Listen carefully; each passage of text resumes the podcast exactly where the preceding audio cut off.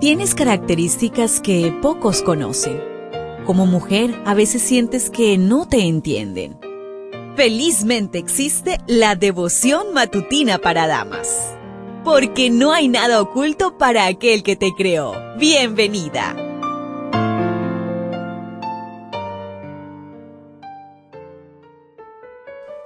Sábado Santo, delicia santa, día santificado y bendecido por nuestro Dios desde la creación. Debemos sentirnos afortunados de poder disfrutar de este día maravilloso que el Señor nos dejó. Antes de que tú vayas a la iglesia, te invito para que juntas realicemos el estudio de la matinal. Hoy trae por título El apresuramiento de Adonías. Primera de Reyes 1.50. Adonías tuvo miedo de Salomón y se levantó, se fue y se asió de los cuernos del altar. Llegó la hora de pensar en quién sería el heredero del trono. Amnón, el hijo mayor de David, fue asesinado por orden de Absalón. Daniel, el segundo hijo, posiblemente murió muy temprano, pues solo es mencionado una vez. En Primera de Crónicas 3.1. Absalón, el tercer hijo, murió en una rebelión contra su padre, y esto lo confirmas en 2 de Samuel 18, del 1 al 18. Adonías, el cuarto hijo, creyó que le correspondía la línea de mando, pero David y Dios tenían planes diferentes. Adonías decidió autoproclamarse rey.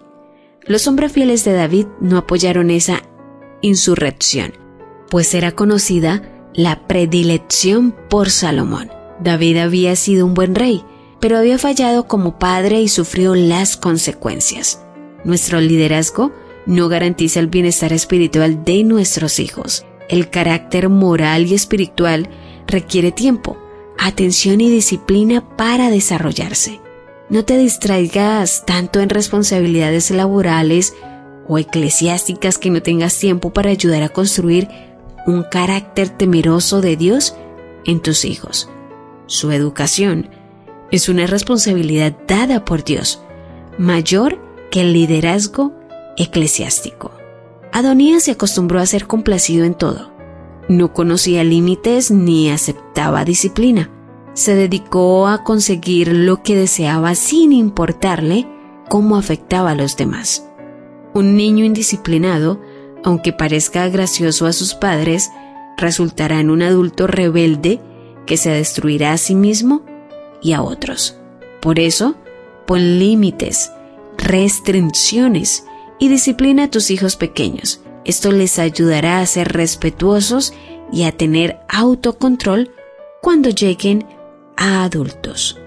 David aseguró que su sucesor sería Salomón dio instrucciones específicas, que montara la mula del rey, que fuera ungido por el sacerdote y el profeta, que se tocara la trompeta que anunciara, viva el rey Salomón, y que se sentara en el trono.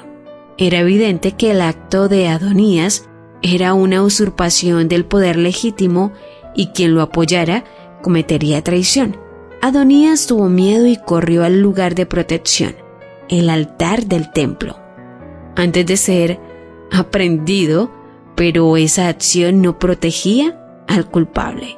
Proveía un refugio temporal hasta que se realizara el juicio, después del cual el fugitivo debe ser encontrado culpable, era removido del altar y ejecutado. Si Adonías hubiese consultado la voluntad de Dios, se habría evitado todo ese desastre.